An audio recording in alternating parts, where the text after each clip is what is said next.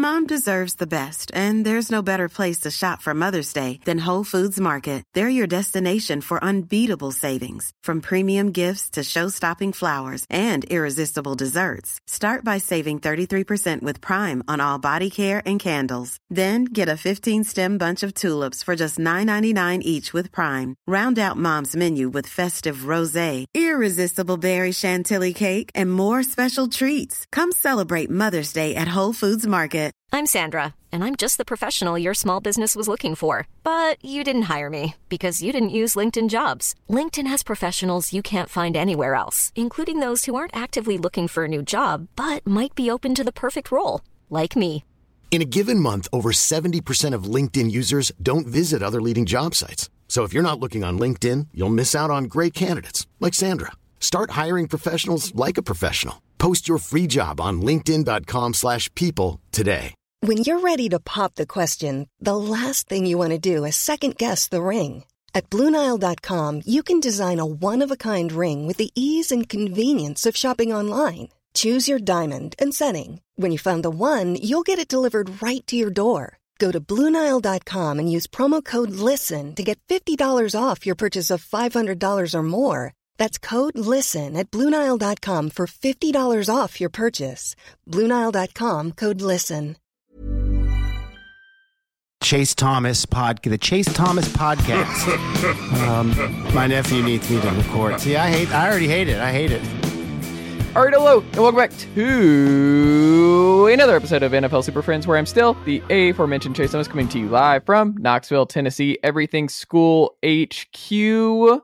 Also here, as he is each and every week, and two weeks removed from his San Francisco 49ers coming up just short, but hey, Super Bowl favorites in 2025, and we'll get into the Niners and where they're at um, this off season going into next year. But it's 49ers Hub's own Evan Sowards. Evan, good evening, sir. How are you? I'm dead inside. Good to hear it. Uh, we'll get into that and why that might be the case, but we're going to try and fix that on this very show because I think we can. And I think there's a lot of reason for optimism in 49er land, even if Evan doesn't feel as though that is the case at the moment. Also, here, up there in, well, I guess down there, excuse me, down there in Orlando, Florida, JP That's right. Acosta of SBNation.com. JP, good evening, sir. How are you? I'm doing great, doing great. Two weeks removed from Vegas. I am very tired, but it was fun. Very tired. What was your favorite part of Vegas? Um, I got to talk to Myles Garrett about anime, which was probably the coolest moment. I also got to talk to Jamaal Williams about anime, which was very That's cool. dope. There you go. I, I knew Jamaal Williams because he did the Naruto thing uh, and his pre like wasn't that for Monday Night Football or something two years ago? Sunday Uh, Night he and Bill- Football. Yeah, that's what that was it. Um, I love it, and also it seems like a big locker room guy. You got Jameis out here, like we're getting him a touchdown, even if it's running up the score. Um, also here of USA Today, the Pump Fake, Behind the Steel Curtain, Jarrett Bailey. Jarrett, good evening, sir. How are you? I I'm doing well, doing well. A little bit dead inside too, like Evan, but Mm. uh, just gearing up for for Indy next week. I'm driving to the combine actually, so that's going to be a time. I'm, I'm excited about that. But yeah, looking forward to next week. It's going to be busy. It's going to be fun. There you go, JB. Are you going to the combine next week too? No. It's Okay. Too quick of a turnaround for me. Have y'all met in person, JP and Jarrett? Have y'all met in Yeah. person? Yeah. Okay. We were in Mobile last year. Mm-hmm. Okay. Evan, have We you met? we still Staggering in met. person is JP Acosta, just a tall human being, much taller than I. Oh, Yeah. okay. JP, how tall No. are you? I'm 6'2. Which is really, really tough for me because you're stronger than me and taller, and I don't appreciate it. I don't know, Evan. You're out here doing like nine thousand pounds and uh, just complete your PR and every day I see on Instagram. You're That's you're getting up there, literally nothing compared to what JP puts up. Just, I haven't seen JP. JP, just- you gotta. We need the just- rival Instagram stories to daily compare. That would be cool. Like y'all have these It would rival. just, like it you would at? literally just be JP coming in, benching 250 real quick and walking off. It's like, That I've actually never- was what I, I did one uh, one day over the summer. I was uh I was trying to max out on bench press just to see how far I had gotten, and I think the highest I got was three ten. oh fuck you. And I was and I was like, all right, I'm done.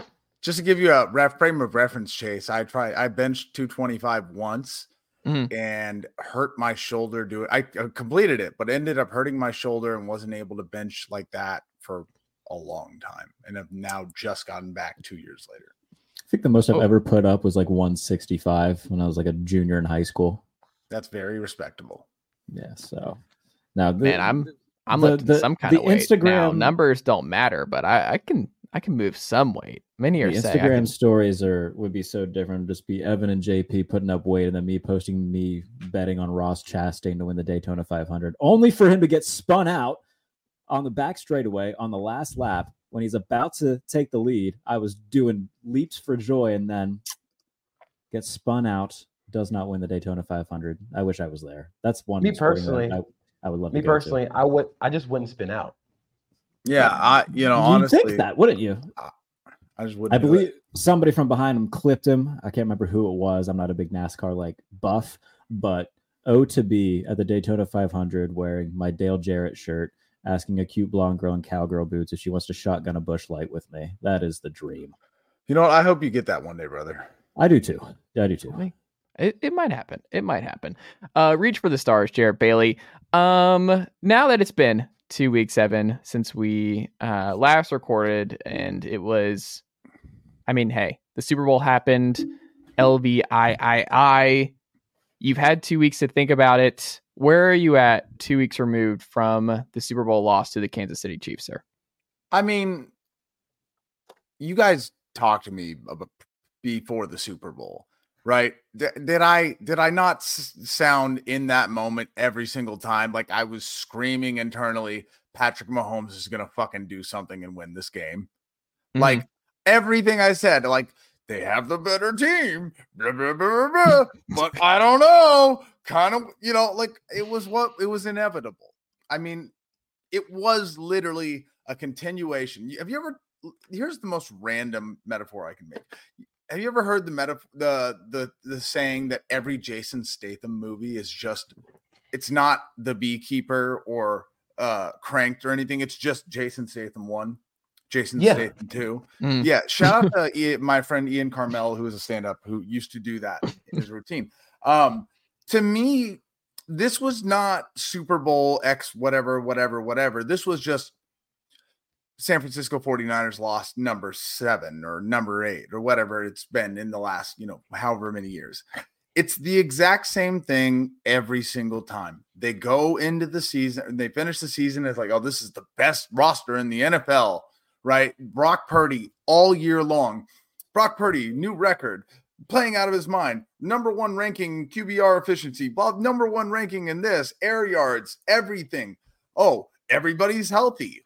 The entire team's healthy, no injuries. We're ready to go. And it just didn't matter. It's Patrick Mahomes. So, I mean, there's more to dive into. There's more to talk about. You could talk, uh, you know, about how Debo was straight strapped up all game long, couldn't separate for the life of him. You could talk about how Spagnuolo literally basically said as much and was like, I was never worried about Debo, basically, is what I took from it, and that he was more worried. You could look at how uh, George Kittle, 80% of the game, had two targets. I've been yelling about George Kittle not getting the ball enough on this podcast.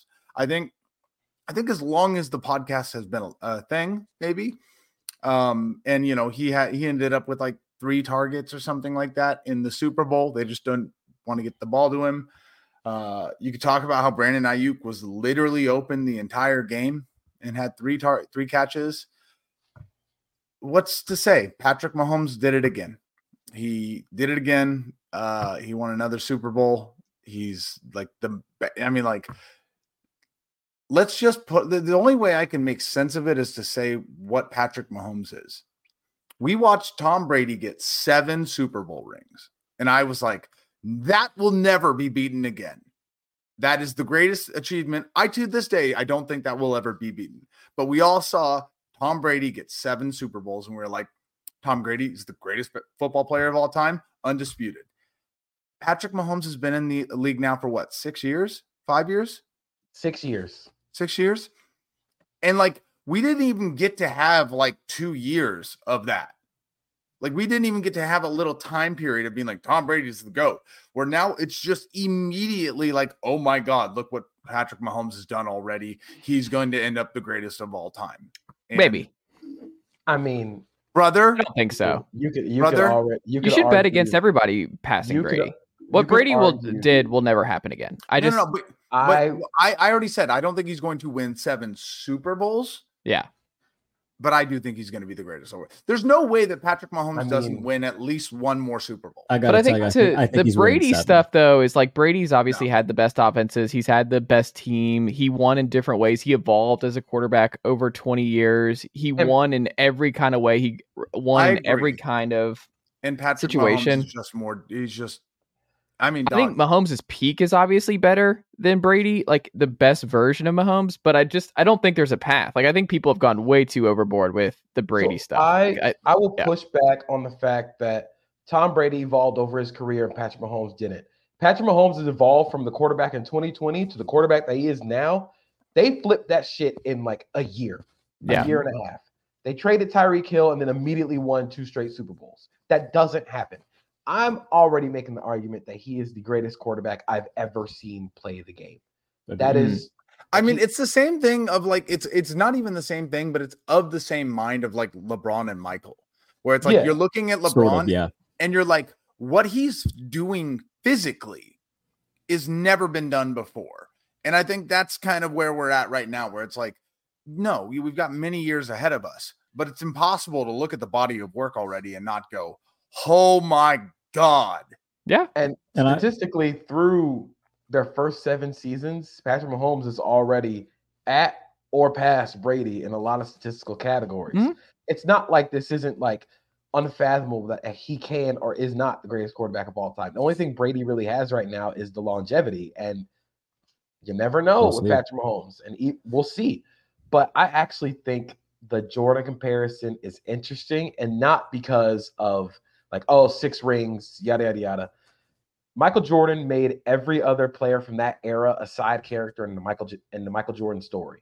Mm. Yeah. You think about Charles Barkley, one of the greatest players of all time, zero rings. You think of guys like John Stockton, no rings. Clyde Drexler was one of the greatest NBA players of all time and was relegated to second best shooting guard in that era behind Michael Jordan. Dominique Wilkins, like even Shaq, like Shaq had to go through those lumps because Jordan was there. You think about all the great quarterbacks that we're seeing right now that are ultimately footnotes in the Patrick Mahomes like story. They are they are becoming the look who has Patrick Mahomes beaten? He's beaten all these guys.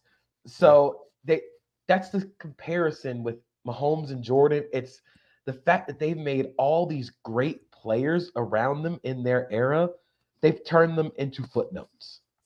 And JP touched on um, how quick they flipped their offensive style after they traded Hill. I, I wrote about it for USA Today this past week, where they went from being, you know, this bombs away, kill you with just a shotgun blast to your dome to death by a thousand cuts, where Mahomes was, you know, there was a little bit of an issue with it in 2021, where their defense wasn't good enough yet, and Mahomes still felt like he had to play hero ball, and it kind of fell apart a little bit. Um, but even so, they turned it around quickly, and Mahomes became more of an efficient passer. He took the layups. He took it. Okay, we'll take the seven yard gains at a time rather than needing you know a thirty yard pass every play. Um, so just his transition from being he obviously still has the ability to you know nuke you over the top, but understanding that okay, we can be efficient and march down the field rather than you know the opposite 30 yard line being our red zone you know i appreciate that so much because it takes a special talent to be able to just flip that that style of thinking your way of playing your way of attacking and they did it really quickly. And i think it was uh it was either brett veach or the uh owner uh at the parade who said uh this is what a down year looks like for the kansas city chiefs. And yeah we we thought that last year was going to be kind of a little bit of a you know rebuilding year. They won a super bowl by like week nine this year, we're like, okay, this was actually the the down year where you know they'll they'll be an early out and they win it again. So I don't know, man. You know, in terms of the the Brady stuff, like we we saw Brady win with you know Chris Hogan and Danny Amendola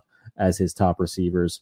Uh, we're seeing we, we just watched Mahomes win with Rashee Rice and then what Richie James and Kadarius Toney, who was a healthy scratch for for the Super Bowl. S- Skyy Moore was also there. Like it's impressive, man. It's really, really impressive. I mean, it's They definitely also- one two, right? Like that's where we're at. Like no matter what, one two.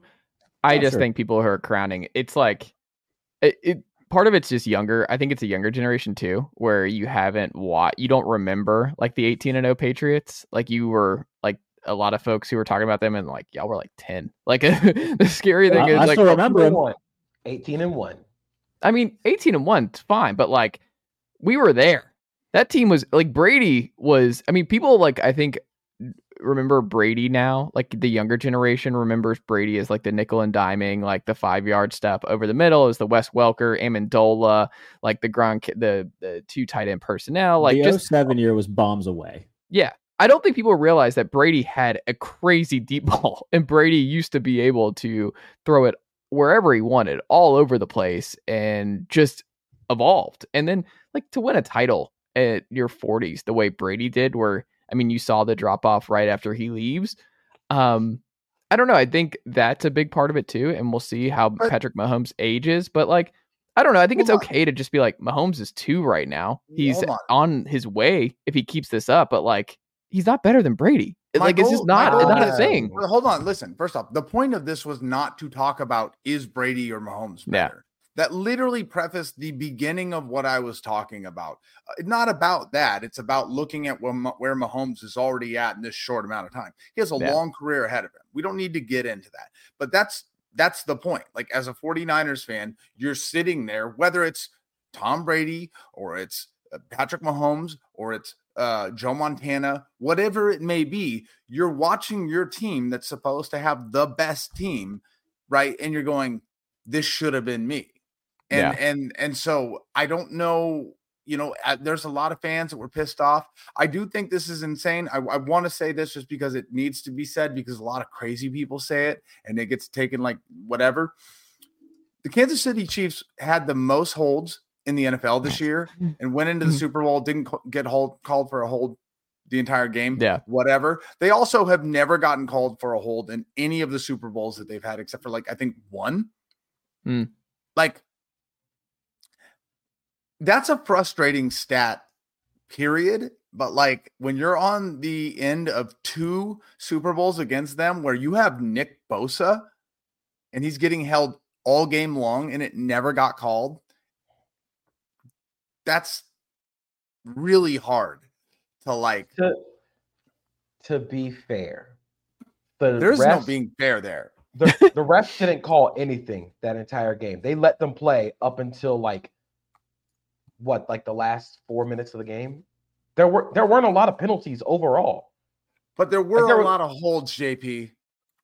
I, there weren't a lot of holds. Uh, I've got a, I've got a jump. I've got a cut. I got a, I got a little highlight tape. You want to see it? If it's Of- the one oh, where the, every weren't 49ers called? Okay, I I I understand where this is going, and we can we can get talk about brass tacks over what's holding and what's not. It No, but hey, I listen. I know. I've I've gone through this before. I'm well versed now on what is a hold, what isn't a hold. You see the Schwartz tweets talking about how this is this is fair game, et cetera, et cetera. You talk about the bad spin moves and how a bad spin move becomes fair game, yada yada yada. I get that. I'm not trying to use it as an excuse. And I don't want to be a 49ers fan saying, yeah, because the 49ers just couldn't, they couldn't win. They couldn't do it. They they made more mistakes across the board. That was a mistake ridden game. And uh yeah, I want to kill myself. Can I say that But- on a podcast? No, Evan, it's oh Evan. Like you're okay. You've made it twice in this era. Kyle Shanahan. I mean, maybe the best endearment You- for you- um, Kyle Shanahan at this point in his coaching career is that like he's in his mid 40s and he's in his Philadelphia Andy Reid era. you know Yeah, who I don't Oh, wanna be know- the You know what happened? You know what happened with Kyle with, with Andy Reid and the Eagles? He left. He got fired.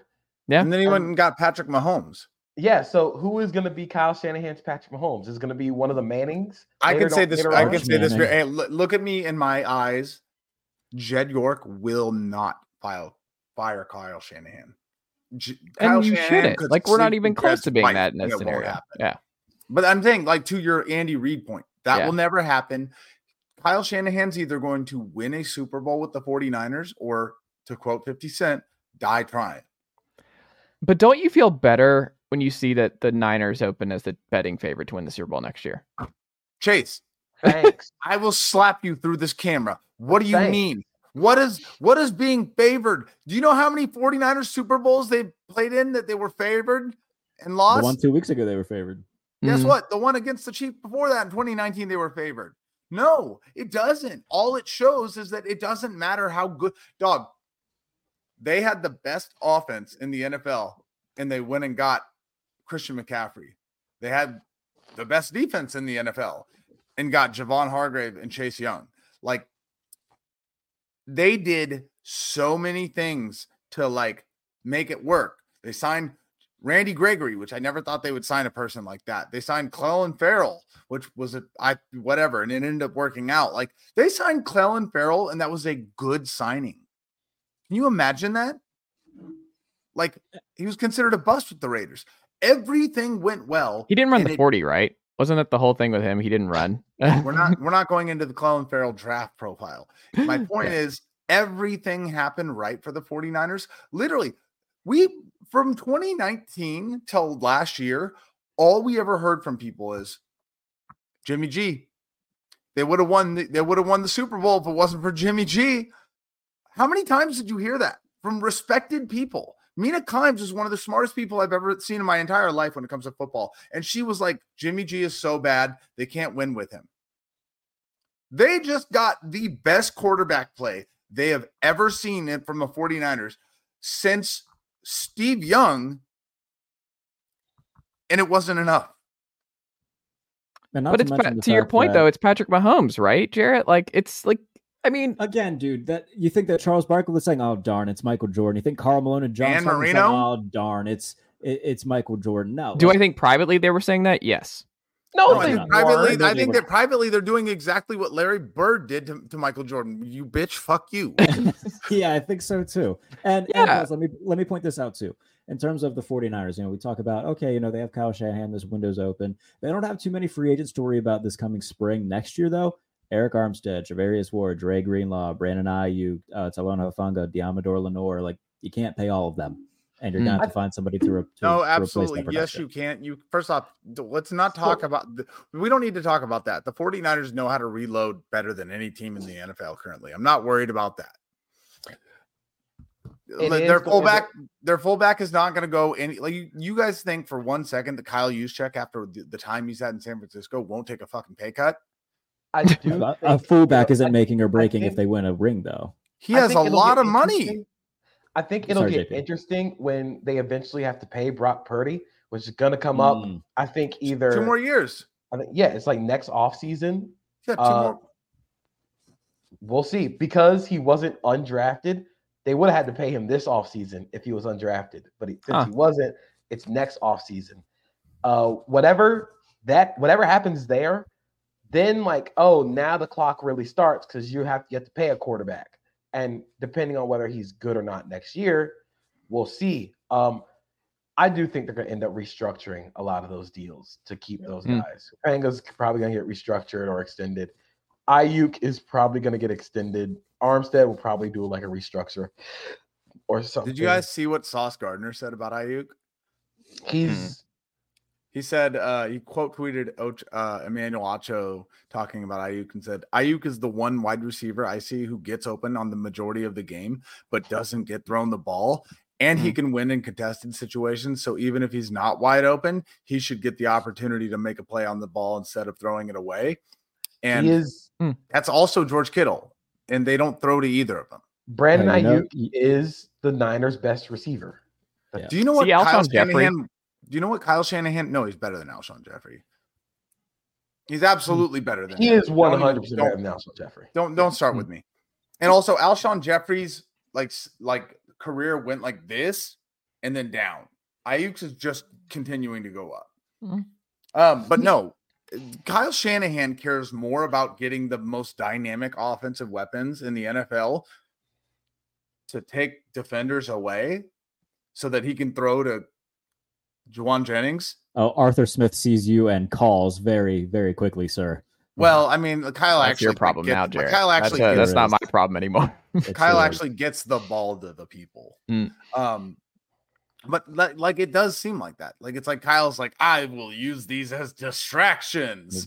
No one will. Un- I can't even expensive remember. decoys. Yeah, it's so stupid. Anyway, Oh, hey, I, I know somebody who would love to throw to uh, to Brandon Aiyuk. Uh, Hmm. I dog, love that. That's not- it's He, not he gonna already has happen. Stefon Diggs, and they couldn't get it. Stephon done. Diggs is 31 and is very How old was he when he his first got there? When he was in his prime? Like 27? 27, In his prime, literally in his prime, coming off of one of the most iconic playoff wins in the history of the sport. Hmm. That's a long time ago, man. Yeah, dude. Well, the final thing on the Niners that I want to ask about too. So it looks like Brandon Staley uh, is the No. seems like he's going to be the DC. That's what it looks like. There's no good. what do we make of the Steve Wilks firing? Was it justified for the bald knowers? Because So, I, look- I I don't understand this. I have such a weird relationship, especially the college guys. I wonder if the college NFL guys have this same relationship where Wilks was really bad. Like I watched Tennessee run for 500 yards in Columbia on that defensive line, and like Wilks got fired. This was like three years ago. I watched it happen. Like Tennessee got him fired in Columbia with the Heupel offense, uh, and then you see like the best of Steve Wilks in Carolina, and you, I, I don't really, I don't really understand it. So for someone who knows ball significantly more than me, wh- explain the Steve Wilks firing and Well, whether on, or not it's before you- justified. like I'm before, five. before you go into the smart shit, which needs to be what we end that conversation on, let me just say Kyle had context, right? Let's give context to the situation. Kyle had two people running the defense that he wanted to have run the last two years with DeMeco and, or, and you know, Saleh. and then Saleh. So Wilks comes in and is basically told, run this defense to the Mm. best of your abilities. He didn't get a fair shot, sure, whatever.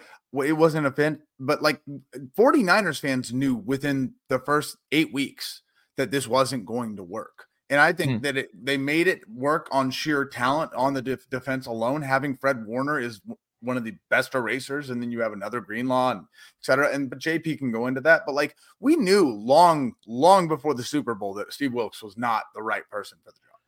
So I don't think this is a there's a I don't think there's a black and white answer, black or white answer to any of this. I think there is like this very shaded gray of this. And like Evan said, Steve Wilks was running a defense that was not his. He was that is not the Steve Wilks kind of scheme base.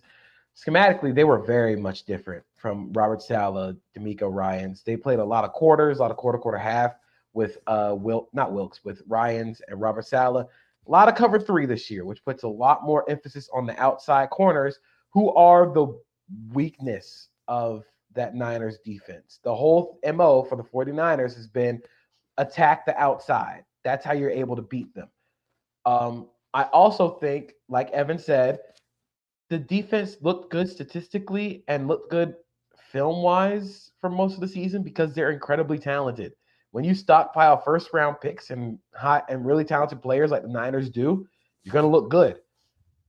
I also think there were rumors that like Kyle Shanahan uh, called the defense or came up with a game plan for the defense in the Super Bowl, which makes a lot of sense because they flipped all their schematic tendencies on their head in the Super Bowl. Would But- you say it worked? Uh, it did for like an offensive touchdown. I mean, yeah, it did. It worked for like 55 minutes. which is so annoying in itself. again, like going back to the Mahomes thing, sometimes you're the 97, 98 Jazz. Like that's that's really like it's tough.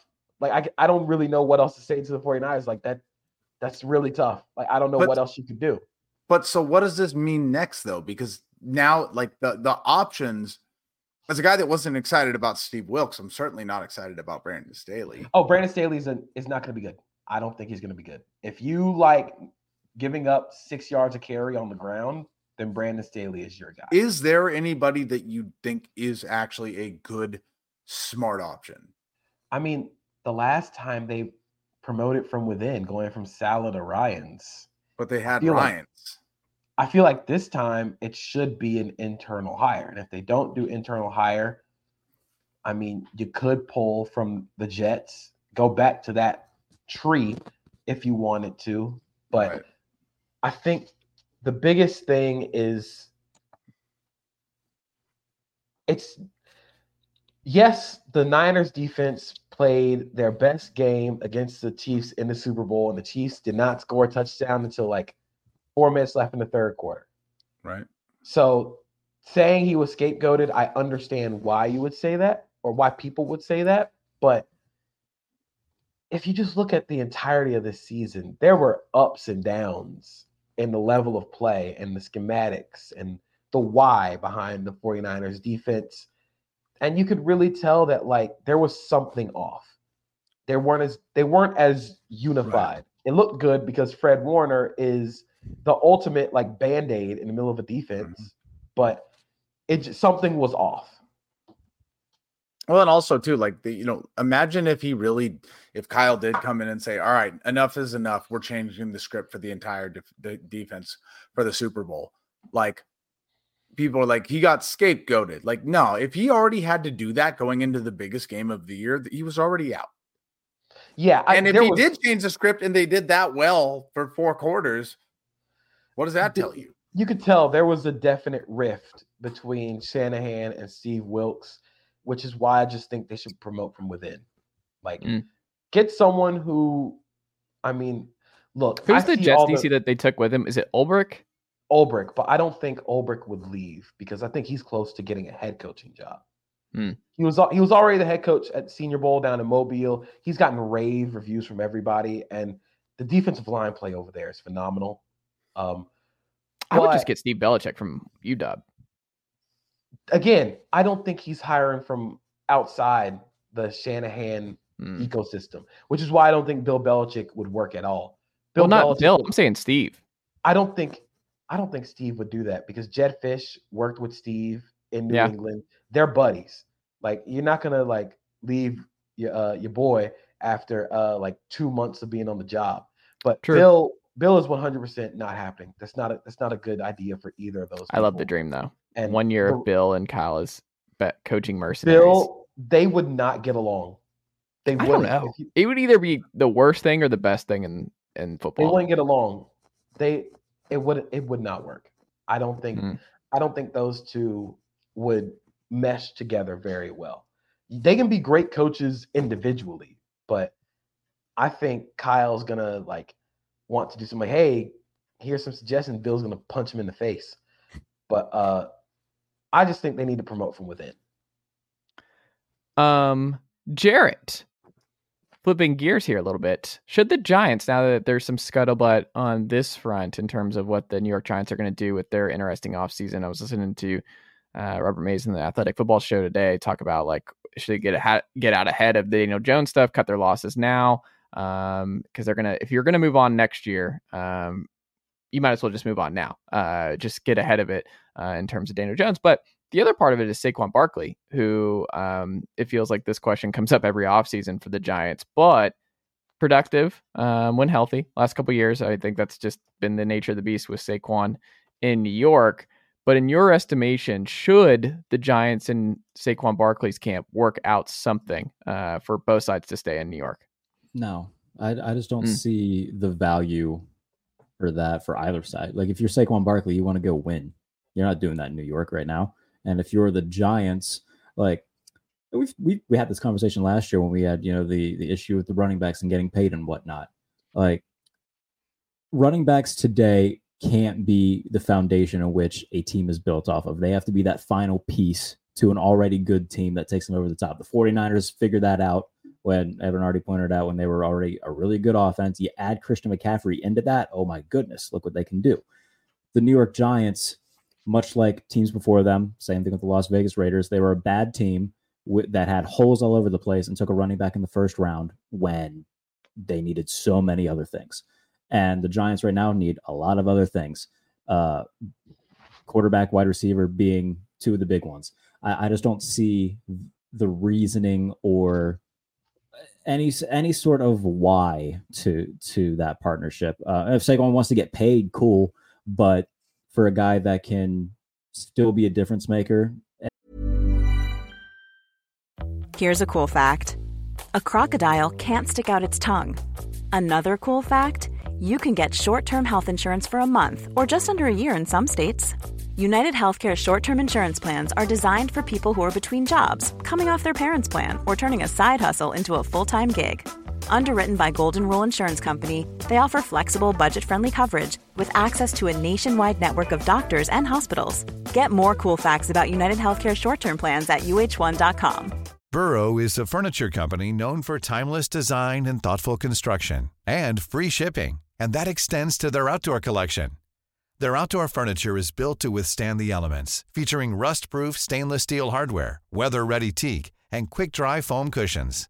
For Memorial Day, get 15% off your Burrow purchase at burrow.com slash ACAST and up to 25% off outdoor.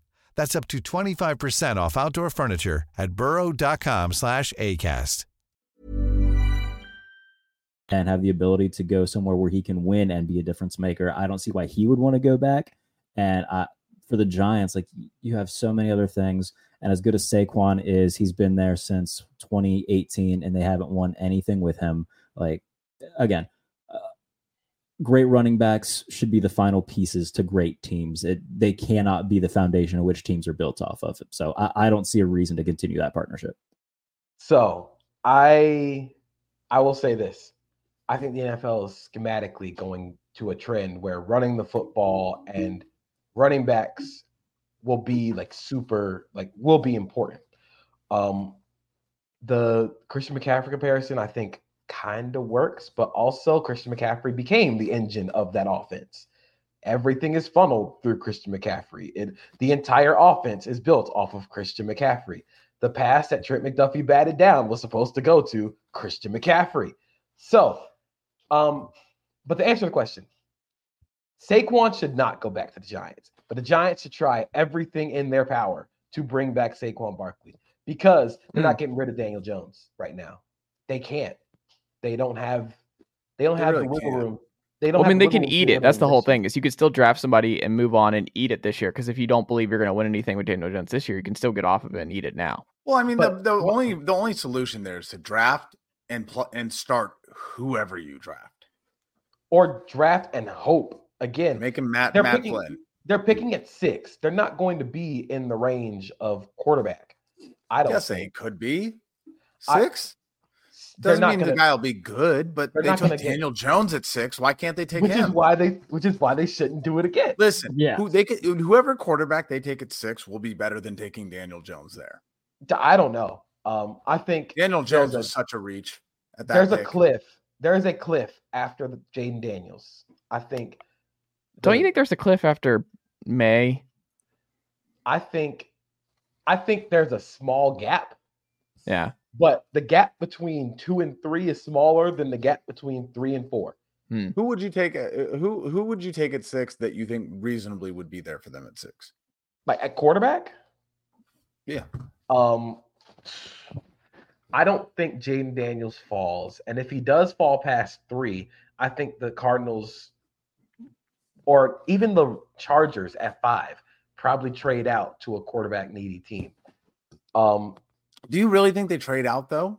Well, the Char- Yes. Well, I mean, I guess the Chargers, Chargers- might. the Chargers can trade out because I think the people that they want will be there at like nine or ten. And they need to replenish the roster. I don't think the Cardinals Yeah, will. gonna say, that's really a- like that's The a Marvin Cardinals- Harrison. I don't think the Cardinals stay. will because like Marvin Harrison is a Yeah. glove hand fit for the Cardinals. But I mean, you're looking at JJ McCarthy maybe, and I don't think JJ McCarthy is ready yet. I don't think that's good. I don't think that you're you're gonna end up playing Daniel Jones again for a year because JJ McCarthy isn't ready to play football at the NFL level. Um again, I just don't think there's any room to get out of the Daniel Jones contract. And I think if you're going to bring in a quarterback next year, it would really help to have Saquon Barkley as kind of the engine and focal point of that offense while adding a complement like a Malik Nabers or Rome Odunze to that offense. Like it, I get why, like, I get it, but I also think like it'd be in the Giants' best interest to re-sign Saquon. Saquon absolutely should not go back. I think Mm. that I think honestly, I think it's I think it's done. I think the fact that the Giants didn't pay Saquon this offseason, Saquon was like, okay, cool. I'm just gonna leave. Do you guys think that Daniel Jones even has the opportunity to be a real starter anywhere? No. No. So No. why not? I don't know. Why do you think the Bears would be crazy to like To do But what? send send Justin Fields there? Is that what you're yeah, send, send Justin Fields there, have them send over Daniel Jones to be the backup to Caleb? I think he's There's a good weirder backup. things that have happened. He's got the, he's got some legs. He can throw the ball as a backup. I mean, the, the Mitch Giants would be in a Trubisky much. I think that's uh, honestly, I think that that's where Mitch ends up being the backup, just because he'll go back to being with Brian Daboll. And but in terms of Justin Fields, I mean, I hadn't thought of that, but I mean, there's definitely worse places he could go. Um, they need to get help for him though, because that's been his issue since being in Chicago. Is he hasn't had any help, and they don't have any reliable receivers right now. So if they're able to get somebody at six, then cool. But again, that that is a team that is both roster wise in a lot of trouble and apparently staff wise and a lot of I don't know if you guys read the Pat Leonard piece about a month ago about just the internal just Mhm. strife between Brian Daboll and Wink Martindale and the entire staff. Like that that just sounds like a no fun to be there right now. So uh, that that that's a mess of an organization. Yeah.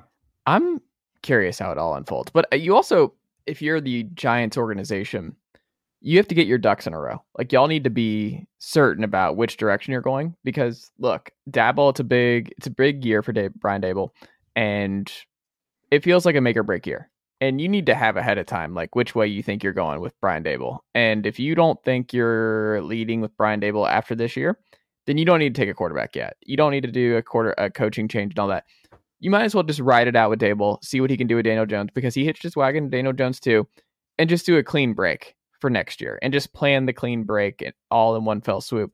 I think the Giants just have to get together and the brain trust has to be on the same page about how they go about this, whether that's with Saquon, with Daniel Jones, with the coaching staff internally. But like to me, this all screams that the reset comes next year and you might as well just hang on to DJ and Saquon to sell tickets and he's a fan favorite. It's not like he's going to cost you pick opportunity anyway. And if he wants to come back, then you make it happen. Cause I'm, I'm sure he's the number one jersey sale I, guy. th- I think by like week eight, we're talking about Brian Daboll, if not being fired, getting pretty close to being Yeah. fired. That's going to be you know that mid. so. Don't take a quarterback now and ha- have him go through that immediately as a rookie. That's that's a that's a good way to think about that. I would say. Also, there's no good quarterback that's gonna be there. Like it's No. Yeah. Well, we also don't know if they'll trade up. Like someone, I don't think it's going to be check. It's just going to be all chalk one through three, and there's no trades, and they all three take quarterbacks. I would be surprised. I could I- see New England going the route of like being like a throw in the dark teams, like Justin Fields. Sure, why? not? Yeah. I think that could be that could be exciting. I don't think I can see they it. will because Jerod Mayo has spoken extensively about drafting the best player available at the most important position. Mm. Like he said that in his opening press conference. That screams take a quarterback at three. Sure. Like I think Mac Jones is not good and will also be gone. Um, they they got to take a quarterback at three. You cannot No. continue to go into whatever is going to be your next year with a new head coach and a dead weight quarterback or a Bad offensive line though. traded. Not a lot of weapons. It's not a great situation for a rookie quarterback right now. Sure. But that's why this is not a the Patriots are not a like get good quick team. They're gonna Yeah. it's gonna take like this year and then the 2025 draft for them Yeah. to get back offensively, unless like they make a splash in free agency. Which I don't see anybody lining up to go to New England. No. I mean, they have the second most cap space. They can I mean, yeah, sure. If they they'll probably have to like overpay for some guys in order to convince them to go there rather than you know elsewhere. But I don't know, man. I think both of those are are bad situations right now. Evan, because you're gonna go soon. Um, right? Or are you still hopping out in a second, or do you got more I- time? Well, I gotta, yeah, I gotta reasonably soon. Yeah. Okay. Well, I'll throw it to you then, just in case. Evan, your Russell Wilson next team prediction. Is it Vegas? Who I'm kind of thinking, I'm kind of leaning Vegas as the next team for I, Russell. I, after they're hiring Rich Scangarello today, like I'm talking the the the Raiders might be the worst pick in the draft, or the the number one pick in the draft. Like they the things that they have done this offseason scream terrible decisions. Rich Luke Scangarello is one of the worst things to happen to the 49ers in a long time. And then he went Kentucky. to and then he went to Kentucky and did absolutely terrible there. To bring him in as a offensive coordinator is insane. Well, he's You not wanna offensive coordinator, is he? I thought He's Gessie their was OC. quarterbacks coach, I think. quarterbacks coach. Yeah. Sorry, sorry. It's just my point is the same position Yeah. that he was at, right? Like Mm. to like he should be like a like an offensive assistant or quality like something. I don't even know. Like 'cause what where do you go from here? But like he needs to like go be on a team like the Chiefs as like an assistant and just try again. But instead, he's going to get the position that he did so terribly, or the coaching position that he did so terribly in the NFL, again with a team that doesn't have near the uh the, the scheme nor the quality or anything. So uh where does Russell Wilson end up? I don't care because I think Russell Wilson is completely washed, and I think whatever team does get him will also be desperate. And I mean, it, the Broncos were desperate, and he came, and that was before he was fully washed. I think now he's really washed. So I, who's going to want him? Where could he end up that matters? Is he? He's not going to be a backup. Russell Wilson is a sociopath. Like he's not going to be a backup. He does anyone raise your hand if you think Russell Wilson will willingly be backup? No. No. It's not going to happen. I don't So- think so. Yeah. So does he retire? to start his No. presidential campaign? Because there's not a lot of good uh, candidates right now. He I don't- should. But the scariest thing about Russ, right, is the QB whisperer, the man who did so well with an aging quarterback in Drew Brees, the man who's just the QB guru, one of the QB gurus in the sport, cannot get off Russell Wilson fast enough. Like there, there's just He not a bigger off. scare. Those than- are that was a bad fit for Russ. But it's not Hmm. I think about. the, the Sean Payton hire screams Russ isn't going to be here after this past. it's not. past It's not only that. The on, Russ has always been an annoying little douchebag, and the only saving grace for Russell Wilson was that he was very talented with his legs. He could make plays, and he still had a cannon of an arm that was very accurate. Most of that's gone now, so he's now just an annoying little douchebag. That's not even a bad word. I think, and I hate it, but I think that Pittsburgh is definitely an option. God, And that would make me so sad for you.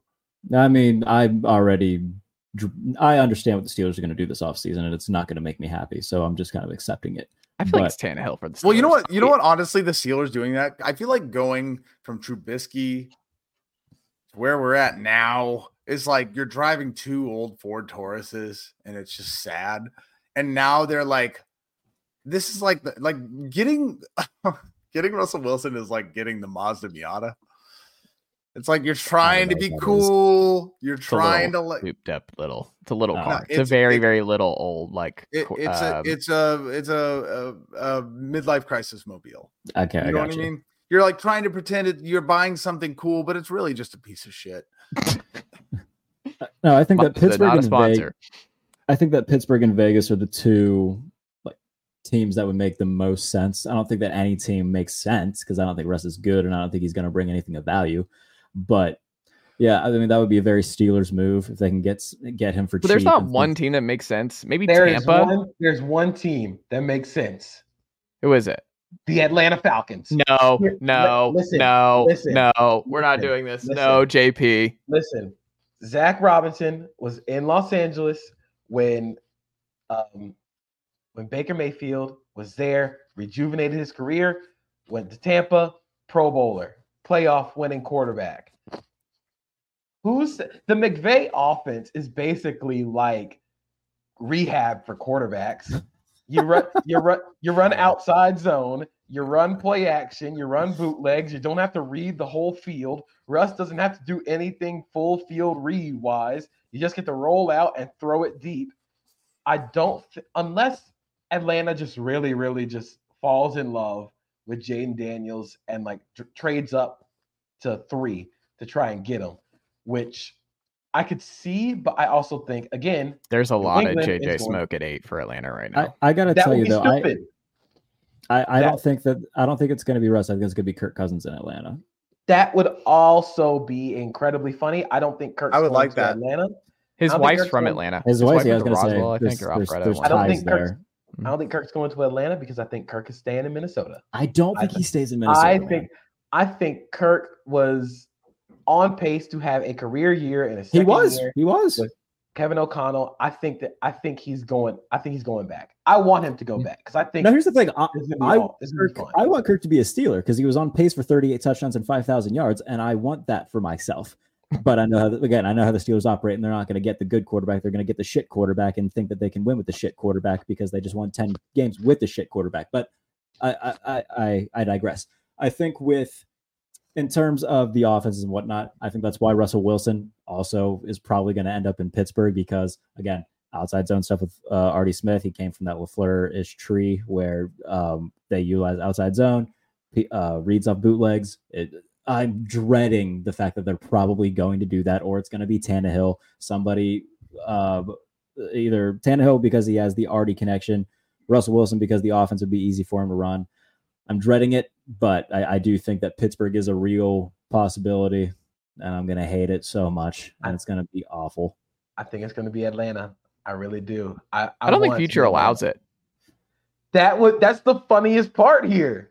I know. I just don't think he's allowed. part. I don't think he can handle it. The attention he'll get just from that alone, like he might get booed, uh, like immediately. I, I- Yeah. Future has a way higher approval rating in Atlanta than Russell Wilson. Also, a bad Russell Wilson that could get ugly quick.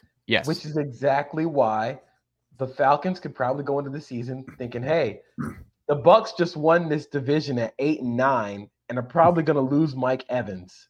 yeah. The Saints are bad and are probably going to be paying playing Derek Carr again, who's also bad.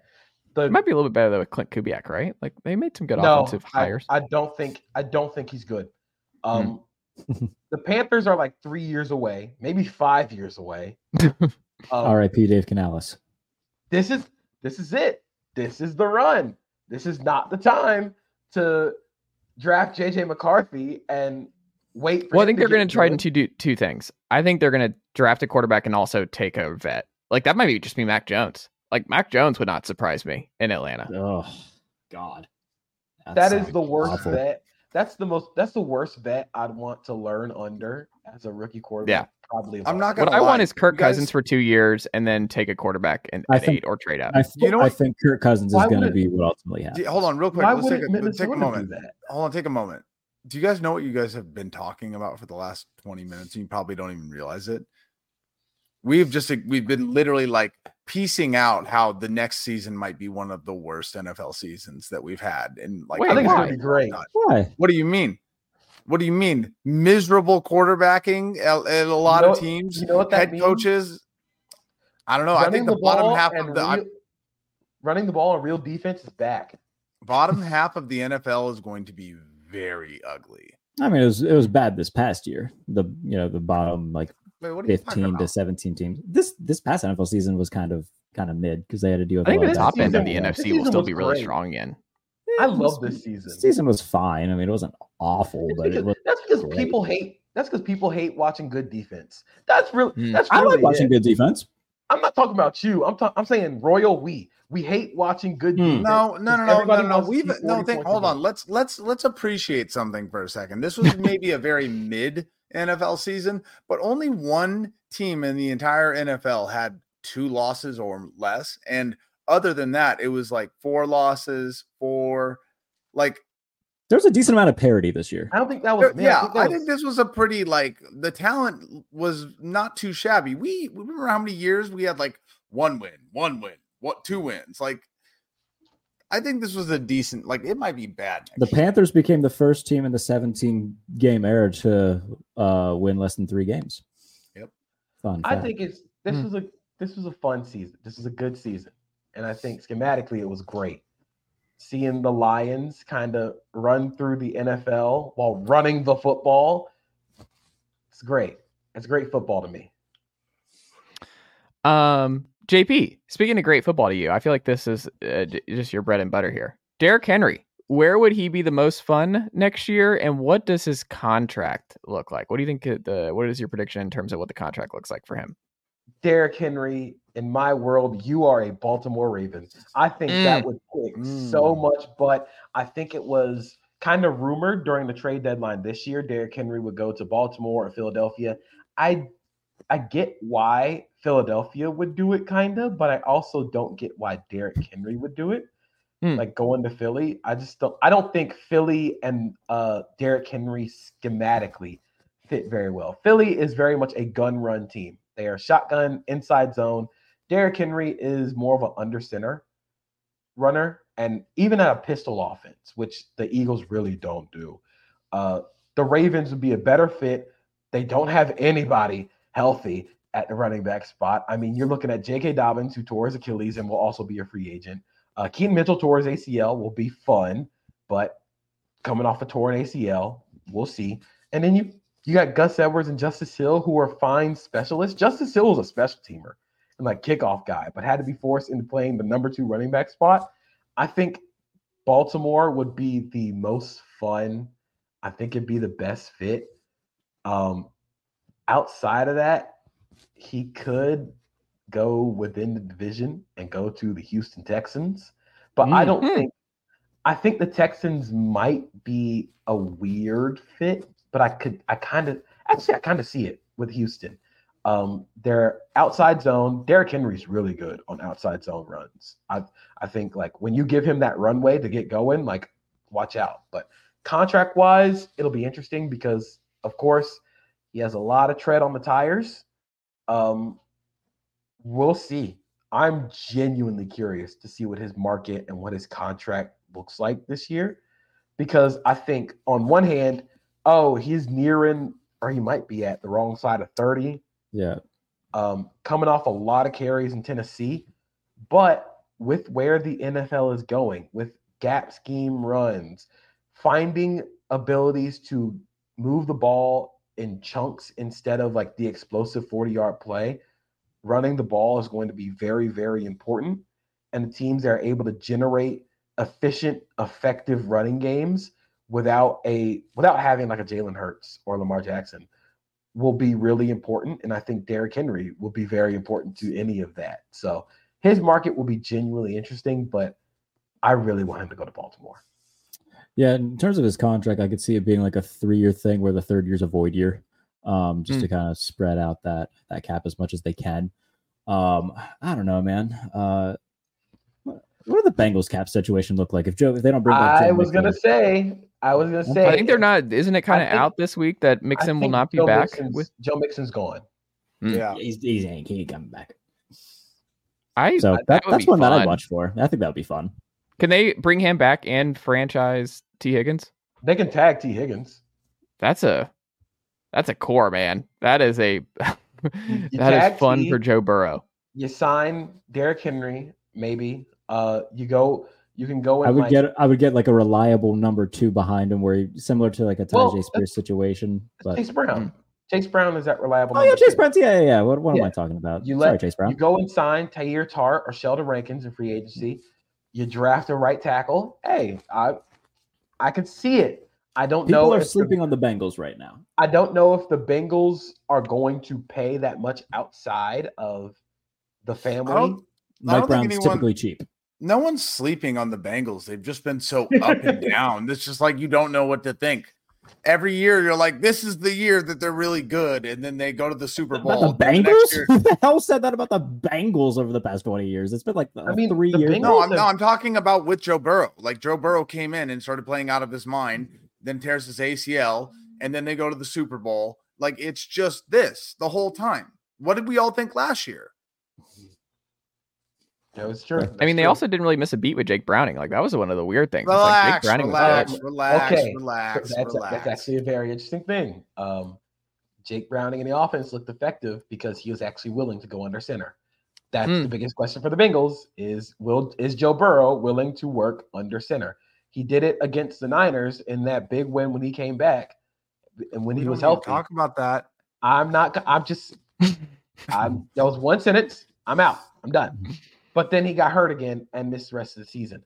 I'm curious to see if Joe Burrow is willing to work under center and make the game easier on himself because that unlocks. Again, it's really hard to run play action and run the ball at a shotgun if you're not Jalen Hurts or Lamar Jackson type of runner. It's really hard to do that with effective offense. So the Bengals are interesting. I don't think they're slept on. I really don't. They're one of the best. Oh, I think they are. AFC. I think I think as of right now they are. You know, you look at you know the Good Morning Football crew. They're talking about oh our top five teams going into twenty twenty four or whatever. But None of again, them, you, how can none you of them talk listing the about that? Bengals. How can you talk about them? No one knows what the hell's going on. Joe Mixon's Also- about to leave. Like Also, their Burrow secondary got was- hurt. Their secondary was really bad last year. They were really young, but they were Mm. really bad. And that's And this is the first time their staff has really been picked apart a little bit since Zac Taylor got there. Like losing. they just Yeah. lost- They just lost Callahan. I mean, that could be a huge though. Like Callahan might be a huge loss for them. We don't they know. Promoted, They, they promoted, they promoted from Pitcher. within. They Yeah. Yeah. promoted pitcher, and he doesn't. Brian Callahan didn't even call plays. Yeah. he was just he was just in Joe Burrow's ear, which is what Dan Pitcher was. Yeah. So I mean, maybe see. we'll see. I'm just saying, like we have it. Like they've gotten benefit of the doubt with Lou Anarumo not taking a, a job. Like him just being that stability for him uh, and for that staff. I also am just curious. I, think don't know where y'all are at with that, this. By the way, I think we're going to see a lot of that. By the way, where Mm. guys are just content with being, you know, I'll be Dick LeBeau, or Yeah. you know, I'll just be, you know, a really good OC. And I think that you know, JP was ahead of me on this, you know, for the past few months and whatnot. Um, but I think we're we're going to see like, hey, we've seen plenty of coordinators throughout time give the head coaching thing a go, and it blows up in their face, and then they, you know, not, not tuck their tail because of course, you know, if you get a chance to be a head coach, you're going to take it. But I think you know we're going to see a little bit more of an influx of you know really solid play callers and and uh, and offensive coordinators and defensive coordinators be like, you know what, I'm chilling. Yeah, there's so many good play callers who made a mistake going and being head coaches when really they just just draw up plays. It's cool to just want to draw up plays. That's perfectly fine. It's a different Norv job. Tur- You're not. You might not be cut out for the CEO. Norv Turner was a pretty good OC. He wasn't a great head coach. You know, I think that you know Arthur can- Smith was a pretty good OC, not a good head coach. Like it, we've seen it Brandon happen. Staley's not a good head coach. That he's going to be a great DC. I mean, he was a good DC with the Rams. Uh, he, I mean, he got they had He took the Aaron job way Donald. too He had the soon. greatest defensive player of all time. But Yeah, I'm saying, but Prime he's walking into a situation like that in San Francisco, though. JP. He does not have Aaron Donald. I'm saying he's Yeah. got a very, very loaded think- defensive Yeah, line. I don't. I don't think You've that's a got fair Nick Bosa and Fred agree. Warner. Th- Fred Warner. Yeah, I'll say that. You know, Dick LeBeau had great defenses too. He had Polamalu, he had James Harrison, he had LaMarr Woodley. He like you gotta. It's got to go both ways. Yeah, Not when Dick LeBeau did that for years. That's con- sustained. And he had great players the entire time. Yeah, but it was sustained, continuous success. Brandon Staley had a good defense for one year. Oh no, I got a agree head with you there. He, he yeah, he shouldn't have. He shouldn't have got a head coaching offer that soon. It's different. I'm just saying it's different. Sure. But I, mm-hmm. if you if you want to give up six yards of carry, then you hire Brandon Staley. Yeah, that that's the big worries. You know, he came to the Chargers and their defense got worse, specifically their run defense. His entire philosophy is to give up six yards on the ground because Well, hey, and we won't Because he doesn't want to give up. back. Yes. Yeah. Well, yeah, and also the Niners really kind of struggled against the run, like They- in pieces last year. So that would be terrible. They've always they primarily struggled against the run because of personnel issues. To me, they don't have a true nose tackle. They play two, three techniques. Javon Hargrave is a great. They're missing technique. DJ jo- DJ Jones back. They miss DJ Jones. They Yeah. they really need to sign Teair Tart or like a, a true like nose tackle. If you're gonna run Brandon Staley's defense, you need a real like you need a real nose tackle or Aaron Donald, and Right. they don't have either of those. And also, sorry, I just don't like Brandon Staley.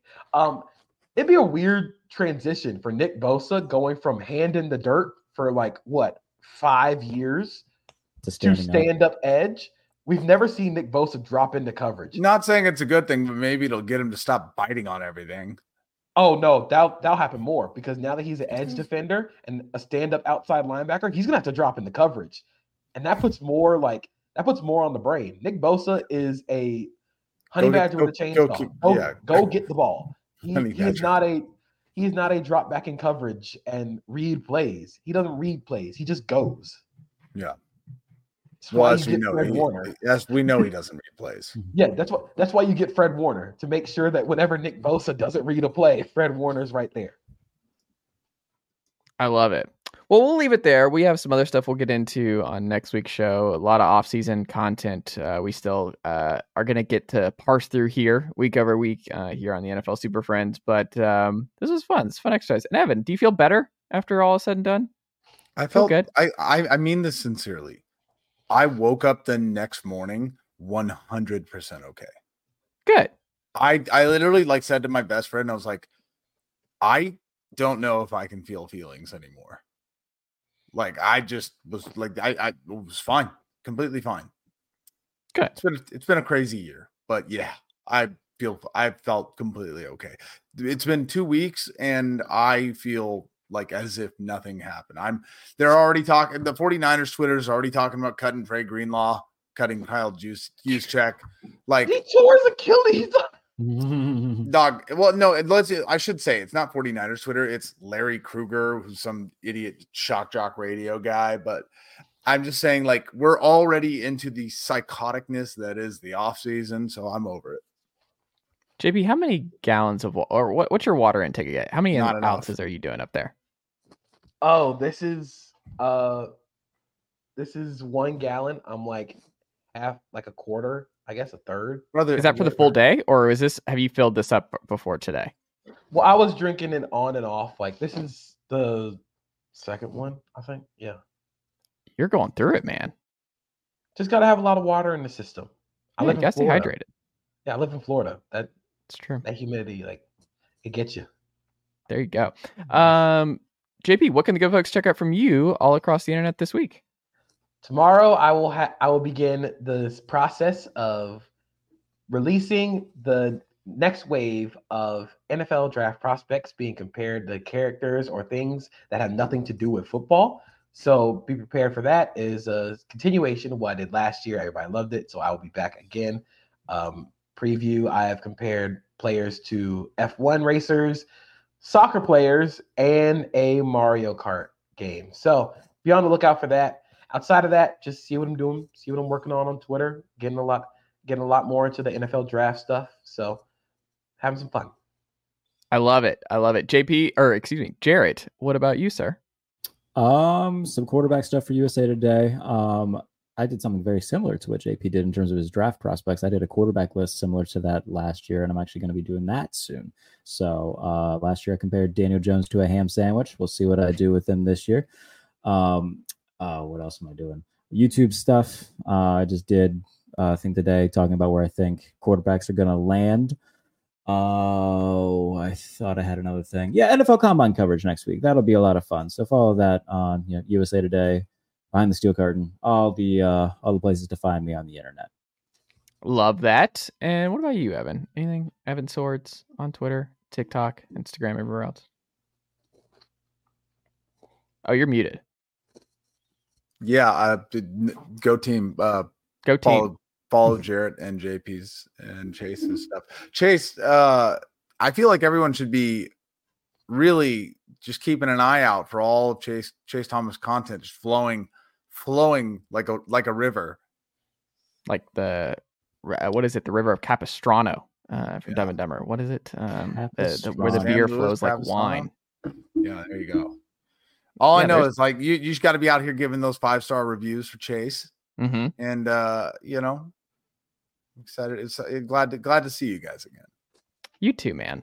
Um, and we'll be back next week. More NFL, all kinds of great NFL content um, during the offseason. It, there is no offseason when it comes to the NFL, and we will be talking about it uh, on this very show. So, JP, Jarrett, Evan, thank you as always, my good friends, and I will talk to y'all next week.